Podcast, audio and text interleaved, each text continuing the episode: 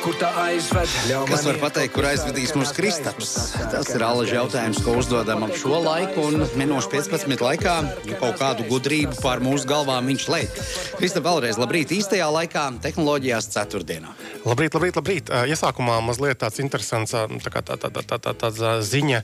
Jaunums ir par testers challenge. Tātad atkal tajā, tajā, tajā darbiņā, ko es pa dienu strādāju, testdalabā, mēs otro gadu jau rīkojam tātad, tādu izaicinājumu, konkursu, kurā var piedalīties ik viens interesants, kuram ir varbūt tehniskas zināšanas, vai varbūt, ja nav tehnisku zināšanu, tad ir diezgan laba tāda loģiskā domāšana. Tad dodamies uz challenge.testdalab.com un tur būs āķīgi uzdevumi, nu tā kā riktīgi āķīgi uzdevumi bet beigās foršas balvas. Tātad vairāk neko neteikšu. challenge.testdala.com Pamēģiniet, nu, pamēģiniet, jā. Pirmie trīs, kas pareizi visas uzdevumus aizpildīs, tiek pie tām balvām. Tāpēc laikam šeit arī ir nozīme. Bet burtiski tikko deviņos tas gāja gaisā, tā ka jums vēl ir iespēja paspēt. Bet tagad gan pie gadgetiem. Tātad es biju atnesis un arī esmu atnesis uz, uz studiju šorīt um, iPad mini. Uh, vispār man vakar atbrauca diezgan liela kaudze ar testa ierīcēm tieši no Apple, jo Apple ir šajā rudenī diezgan daudz jaunu produktu. Uh, tagad testēsim, skatīsimies, un tad kursorā būs uh, vairāk stāsti. Konkrēti par iPad mini runājot, tas ir tā mazā izmēra, uh, cik viņš tur ap septiņām colām uh, tas, tas, tas displejs. Un man pašam ir bijis pirmais, otrais, um, ceturtais, testēju arī piekto paudzi, tagad šī ir sestā. Man tā ir ideālā, ideālais izmērs, ideālā ierīce ar ko vienkārši vakarā palasīt ziņas, palasīt grāmatas kaut kādas. Jo es esmu viens no tiem dīvainiem, kas uh, mīl lasīt uh, nu, no, no tādiem displejiem, no tādiem iPadiem tās grāmatas. Tas ir reāli, nu, kā mēs ar Baibu runājām, aizkadrā tad, uh, tas, tas lielais, teiksim, planšetdators, nu, tur desmit soli, vienkārši nogurst roka turēt viņu, piemēram. Jā. Nu, ir, ir tie IKEA, tie, tie paliknīši nopērkami, zin tādi. Vēl arī uzlikt uz, uz, uz savu korpusu, Jā. to palikinīt, un tad uh, tev negūst roka. Parasti jau mēs to planšetu vakaros izmantojam kā, kā grāmatu, kā, kā kino zāli. Tieši kā, tā, jā, jā. Un, un tā, ka tagad uh, mm. patestēsim, es skaidri zinu, jau, jau arī tagad, vakar, arī pirmās tās minūtes palietojot, ka es mainīšos no savas ceturtās paudzes, kas diezgan lēnīgas, atdošu bērnam, varbūt Zoom apmācībām, kuras agrāk vai vēlāk noteikti mums pienāks. Uh, bet man pašam būs tas, tas jaunais mini. Vēl viena no tādām interesantām lietām ir, es beidzot tiku pie testēt Mac mini. Tātad tas ir, tas ir uh, lētākais Mac dators, tikai tas ir nu, kā, kā galdators, tāda maza kastīte, uh, ar kuras pamēģināšu tagad uh, palietot, aizvietot manu lielo, milzīgo PC kasti ar visām tām gaismiņām, visām pārējām lietām. Bet vienkārši tagad ir tik ļoti dārga elektrība, uh, ka pilnīgi bezjēdzīgi viņi tur kurināti ir. Tāpēc pamēģināsim, vai ar to Mac mini var izdzīvot. Un, uh, jā, vai tur jaudas pietiks un, un tādas lietas. Pagājušā nedēļā, tad pagājušā pirmdienā tad tika izziņoti vēl bariņš jaunu Apple produktu, par kuriem mēs neuzspējām uzrunāt. Jums bija viesis um, tad, uh, Apple AirPod, uh, AirPods uh, austiņas, trešās paudzes, kas ir kā tā kā pro austiņas, bet bez tiem mīkstajiem uzgalīšiem. Tā ka tagad, liekas, no vakardienas ir pārdošanā. Arī būs jādabūs testu, jāpatestē, kā viņas darbojas. Tad, ja tev ir Apple ierīces, tad visdrīzāk AirPod būs tās austiņas, kuras tu gribēsi lietot. Un, protams, lielais jaunums bija pagājušajā pirmdienā tas, kad ir, ir tie jaunie M1 uh, procesori, nu jau jaunā versija, un ar jaunajiem uh, laptopiem, jeb, jeb uh, MacBook Pro datoriem, kuriem tagad, ja mums ir iPhone, tas izgrauzums uh, displeja augšpusē, tagad viņi ir arī kompjos ieviesuši šī acīm redzot, uzskata, ka tā vajag. Bet uh, cilvēki uh, sāk dabūt vērķus un uh, runā, ka beigas jaudīgi un, un ir ok. Nu, tā lai te par balvām var pacīnīties ļoti, ļoti, ļoti daudz. Tev lūdzu vēlreiz pasaukt, kur tas challenge notiek. Challenge, challenge, punkts, testdeva lab, punkts, com. Lūdzu. Jā, tas ir, tas ir tur. Tas Tālāk. jau ir pirmais challenge, lai šo iegaumētu. pirmais punkts. nu, tas ir filtriņš uzreiz, kas atfiltrē. Es atskatījos, Jā, arī to, to robotu video, ko tu atkal pirms, pirms raidījuma pieminēji. Robosuni. Jā, robosuni. Un man tas izskatās pēc uh, spot uh, no Boston Dynamics, uh, kas tiešām ir, nu, es teiktu, viens no krutākajiem, šā, jeb, jeb, jeb tādiem, nu, niknākajiem, uh, tehniski pārākajiem šāda tipa robotiem. Tagad tas nozīmē, ka kāds naudīgs uzņēmums vai privāta persona to ir atdabūjuši līdz Rīgai? Es domāju, jā, ka tur nav pilnīgi ko slēpt. Tas ir Skandinavijas uh, uzņēmums. Uh, man liekas, ka es biju kādreiz lasījis, ka viņi kaut ko mēģina arī robotizācijas virzienā uh, iet. Un, un tas ir tikai loģiski, ka uzņēmums ieguldās, nopērk kaut kādu aparatūru. Mēs jau tāpat esam darījuši, kad nopērkam vērķus. Mēs varbūt pat nezinām, ko viņiem iesākt, varbūt kur, kur kādu klientu piesaistīt, bet tad tu padarbojies, sataisi varbūt kaut kādas PR aktivitātes, kā šajā gadījumā. Jā, tur bija daudz komentāru. Jā, jā, tieši tā. Bet tad šie inženieri iemācīsies vispār lietot, iemācīsies, kā viņam varbūt kaut ko var radīt jaunu klāt, un tad jau biznesa nāks. Uh, Kristā, bet uh, cilvēks ir interesēts, cik tāds prieciņš maksā, ja tu gribi kā privāta persona. Ja tas ir tiešām konkrētais tas spots, uh, tad tie ir uh, 75,5 tūkstoši, ne 74,5 tūkstoši dolāru. Tātad tas ir vēl dārgs prieciņš. Uh, bet, protams, līdzīga tipa robotiņi redzēt arī lētāk, bet šis konkrētais no Boston Dynamics. Uh, bet viņš ir arī patiešām no tāds noslīpēts. Jā, Boston Dynamics ir nu, arī kā kompānija, mēs arī esam pieminējuši nereizi vien. Viņi taisa tos nu, tiešām nu, bailīgā paskata robotus, kuri māk tur viņiem spēr, un viņš tomēr pieceļas. Taču esam visi redzējuši šos video. Un, um, Jā, tā kā YouTube ir pilns video mākslinieks, ka Hyundai nopirka to Boston Dynamics kompāniju. Es nesen redzēju vēl video, kurā uz šāda robo suņa bija uzmontēts jau kaut kāds šaujamierocis. Tā kā ah, reāli. Jā, tas viss dodas tādā nejaukā, nejaukā virzienā. Tā, Baiba, kāda, kas tev bija par aktivitāti, kurā tu iesaistījusies šajā nedēļā? À, nu tad šo, šī nedēļa ir valsts kancelējas rīkots sarīkojums kopā ar UNESCO un vispār visā pasaulē pievērš uzmanību tieši šajā nedēļā. Daudz, daudz pasākumu. Visur notiek tad, tad, lekcijas un diskusijas par, to, par mēdīju pratību. Ja, tad, oh, jā.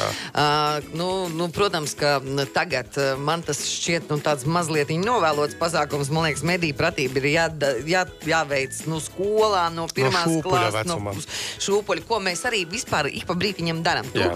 tu kopš pirmās dienas, e, kopš šeit esi, tad, stāsti par to, ka cilvēki mīļie, nu, internets ir brīnišķīga vieta, bet tur ir tik daudz mēslu un nepatiesības, ka jums jāmāk atšķirt. Ir. Un dažādi mehānismi, kā to izdarīt. Ir. Bet, nu, protams, kamēr, kamēr tu pats neesi saskāries ar to, tu tā kā baigi nu, tā, nu, nepievērstam uzmanību. Ja? Un ir cilvēki, diemžēl, kuri ļoti uzcerās uz viltus ziņām un ļoti labprāt, tāpēc ka viņas ir sarakstītas tādā valodā, ka parastais cilvēks, nu, tāds, kurš nav saistīts ar mēdījiem, ļoti vienkārši uztver tās ziņas. Ir, viņam daudz vieglāk ir uztvert tādas ziņas nekā kāda nu, zinātnieka raksta. Kas, manuprāt, būtu svarīgi arī mm, kā, atgādināt, ka, ja mēs runājam par sociālajiem tīkliem un tur nonākušām ziņām, tu automātiski katru reizi nu, šo savu burbuli padari nu, stiprāku, vai ne? Jā, jā, uz, jā. Uz, uz, uz šāda veida ziņām. Nu, jā, un, un tad vērtīgi patiesībā man liekas, ka obligāti literatūra vai obligāts pasākums ir noskatīties social media to, to, to filmu. Jā, tad, tad, nu, es nu pat izlasīju Marka Levija grāmatu Nakts, kurā viss sākās. Arī ļoti, ļoti foršā, teiksim, tādā literārā un skaistā izteiksmīgā valodā ir aprakstīta viena epizode arī, teiksim, no, saistībā ar politiku un ar, ar, ar, ar konkrēti ar kā notika Brexit Brexits un kā notika uh -huh. um, Trumpa vēlēšanas. Nu, nu, kā piemēram, jā. Nu, katrā ziņā ir dažādi arī mākslinieciski izteiksmes veidi, kā cilvēkiem parādīt, ka nu, internets ir vide baisa. Ja? Bet, nu, ja gadījumā uh, kāds grib panākt savus mērķus, un godīgi sakot, to jau arī dara, nu, tad, tad tie paši troļi. Ja? Un starp citu, uh, šomēnes, tad, tad oktobrī, uh, diezgan atklāti tika vervēti troļi. Uh, nu, nu, nu, viņi pat neslēpās. Nu, tad, tad Latvijas uh, nu, politiskajā telpā, ja, tad konkrēti kādam politiskam spēkam bija vajadzīgi troļi, un viņi arī šo uh, sludinājumu arī brīvi laida. Un, uh, Cik maksā viņiem? Nu, par, par naudu tur vairāk negāja runa, bet idejas vārdā mums vajag cilvēkus, kas raksta komentārus. Un uh, vēl, vēlme bija tāda, lai viņiem būtu maz draugu. Tā, tā galvenā lieta. Lūk, un šīs kampaņas ietvaros, tātad mediju pratības ietvaros, uh, nu, piedāvā izspēlēt spēli Go Viral, jeb Go, go Viral. Ierakstiet, go viral. Un, nu, šī spēle ir ātra un ļoti uzskatāmi parāda, cik Kā viegli ar tevi var manipulēt. Nu, ja ir interese, es uzaicinu izspēlēt, es viņu izspēlēju un patiesībā bija ļoti nu, teiksim, pārsteigta par to rezultātu. Tā spēle ir lokalizēta tagad šīs kampaņas ietvaros. Jā, jā, jā, jā. viņa ir latviešu, latviešu valodā. valodā. Jā, jā, viņa latviešu valodā. Viņa brit, britu zemēs izstrādāta ir, un, bet viņa ir uh, adaptēta un, un viņa var izspēlēt. Tad, uh,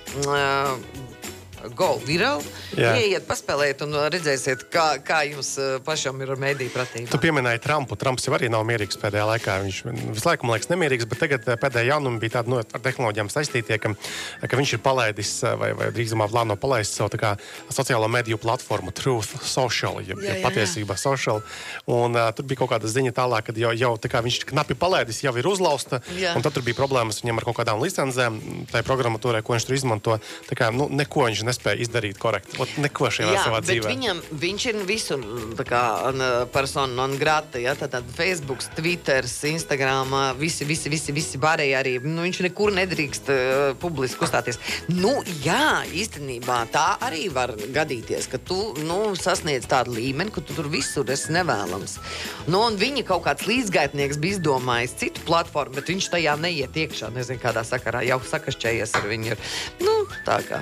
Bet īstenībā, jā, nu, tā ļoti, ļoti, ļoti, ļoti, ļoti, ļoti pat laba nopietna problēma. Nu, pat jau ir tā, ka, nu, labi, nu, šķoba uh, vēlēšana rezultātus. Tātad politikā šis var nostrādāt ļoti, vai ne? Nu, tas troļu pasākums un viltu ziņu pasākums. Uh, bet, bet ja, ja tiek apdraudētas cilvēku dzīvības, nu, tā, nu pat jau tā arī ir. Ja? Tad cilvēki sasmeļās ar šo ūdeni, sadzerās un arī mirst. Nu, tad tas ir, nu, teiksim, tā pavisam nopietni. Jep, jep, jep. Um, tā, vēl tāda interesanta ziņa, kas ir mazliet jau, jau Normanda avotiņa jau kategorijā. Tad, tad izrādās, ka Tesla Model 3 septembrī ir, ir bijusi vislabāk pārdotā mašīna Eiropā. Tātad neviena cita mašīna, ne benzīna, ne dīzeļa, ne hibrīda nav bijuši tik pārdoti kā Tesla Model 3. Tur gan kontekstam jāpiezīmē, ka tātad pavisam drīzumā viņi attaisīs uh, savu rūpnīcu uh, pie Berlīnes. Uh, Tesla tas nozīmē, ka vēl lielāks atrāviens būs no, no pārējiem ražotājiem. Uh, bet man, man liekas, ka atkal liela problēma ir tiem pārējiem mašīnu ražotājiem, ka viņi nespēja pieražot tās mašīnas šobrīd. Reāli komponentu trūkuma dēļ. Uh, tev ir, tu pati zini, mašīnas gaidīšanas laika ir pusgads un uz augšu. Man te arī uh, kolēģi tikko gribēja pirkt vienu trīs simbolu nosaukuma zīmola mašīnu. Un, mm, diemžēl, jā, pasūtīt jūs varat, bet tā kā mums tur pietrūkst kaut kādu komponentu, jūs to mašīnu reāli saņemsiet pēc pusgada vai pat vēl ilgāk. Jā, Jā? Tesla, kāpēc tie galā labi ar Nu, acīm, redzot, acīm redzot, mazāk viņiem ir detaļas, kas ir nepieciešamas, nu, lai to mašīnu kopā saliktu un sabūvētu. Uh, un kaut kā tā ir. Jā. Un, un tikko bija vēl, arī vēl ziņa šodien, ka tātad uz īsu brīdi Tesla bija kļuvuši par viena triljona dolāru vērtu kompāniju. Tur bija vairāku labu ziņu tāds kopums, kas tāda gan, ka viņi, man liekas, 100 tūkstošus Tesla Model 3 mašīnas nopārdeva kaut kurai autonomai, ka tik ne avisam. Eh, Tad viņi jau eh, Eiropā bija tā populārākā mašīna pārdotākā septembrī mēnesī. Eh, Un vēl tur kaut kāda ziņa bija, un jā, tur, protams, ka akciju vērtības seko līdzi Un Ilons. Masks kļuva par visu For- laiku turīgāko. Jā, Forbes uh, vīru. Arī, jā, jā. sarakstā visu laiku turīgākais cilvēks. Tāpēc, jā, nu, lai vai ko un kā mēs runātu par to Teslu, tad nu, visu cieņu, jo nu, reāli ir Tesla, ir reāli vislielākais autoražotājs pasaulē. Tā, Kristap, nu tad daži vēl kaut kādi jautājumi. Protams, jā. Vai vari palīdzēt klausītājiem? Viņš grib dabūt lietotni radio bez interneta. Vajag, vajag. Radio bez interneta lietotne tāda ir. Parasti telefonos, uh, labi, jaunajos vairāk neviens īsti neiebūvē FM uztvērējus, bet ir, ir joprojām varbūt kaut kādi vienkāršāki telefoni, ja tīpaši podziņu telefoni, kuros ir tas uh, FM radio uztvērējs iebūvēts. Un tad, ja viņš skan šābīgi, iesprāžam austiņas ar vadu, tad austiņas kalpo kā antena, un tad uh, tā kā tu vari darboties. Bet bez vada radio, man liekas, ka tā vienkārši nemaz nedarbosies. Nu, Uz- labi, bez- bez interneta. pārsūtīšu Bet jā, pārsūtīsim, tad, tad skatīsimies tālāk arī. Ej, viens pats mājās uh, komplektu LEGO ir uzveidojis. Tad mēs katru gadu gaidām viens pats mājās šo filmu. Esam redzējuši noteikti 53,000 reižu jau. Esam. Nu, beidz manās mājās. Pavisam jaunākais cilvēks ir atklājis viens pats mājās. Šarmu. Šarmu, jā, un mums nav jāgaida kaut kāds gada beigas vai kā. Jā. Mūsdienās var nostīties jebko, jebkurā laikā. Un tad, nu, lūk, jā, LEGO ir radījis eh, šai te, nu, eh, mājai, ne mājai, bet, bet filmai komplektu, kas reāli ir māja, ar tā mašīnīte, ar kuru brauc tie burlaki. eh, Zakta kā varēs eh, pasūtīt un, un, un tā mm, pirkt. Sastāv no 3955 LEGO klucīšiem. Jā, Cena, cena, cena, cena. cena. cena. Nu, labi, ne, nu, ne jau nu, tur kaut kāda ekonomiskā. Nu, droši vien mēs zinām, cik maksā LEGO. Mm, jā, mēs zinām, Ir viens vecums, ka mēs līdz sāpēm zinām, cik viņš maksā, bet nu neko darīt. Uh, Džins ir modē, jaunieši ir jāsaprot. Jā, labi, Kristap, es saprotu, līdz ar to arī galā ir mūsu satikšanās. uh, 250 dolāri. Oh! Ah, Nu, kas nozīmē eiro, kaut kas vēl jā, vairāk. jā, jā. Labi, paldies, ka atnācāt. Jā, atā. Līdz nākamajai nedēļai.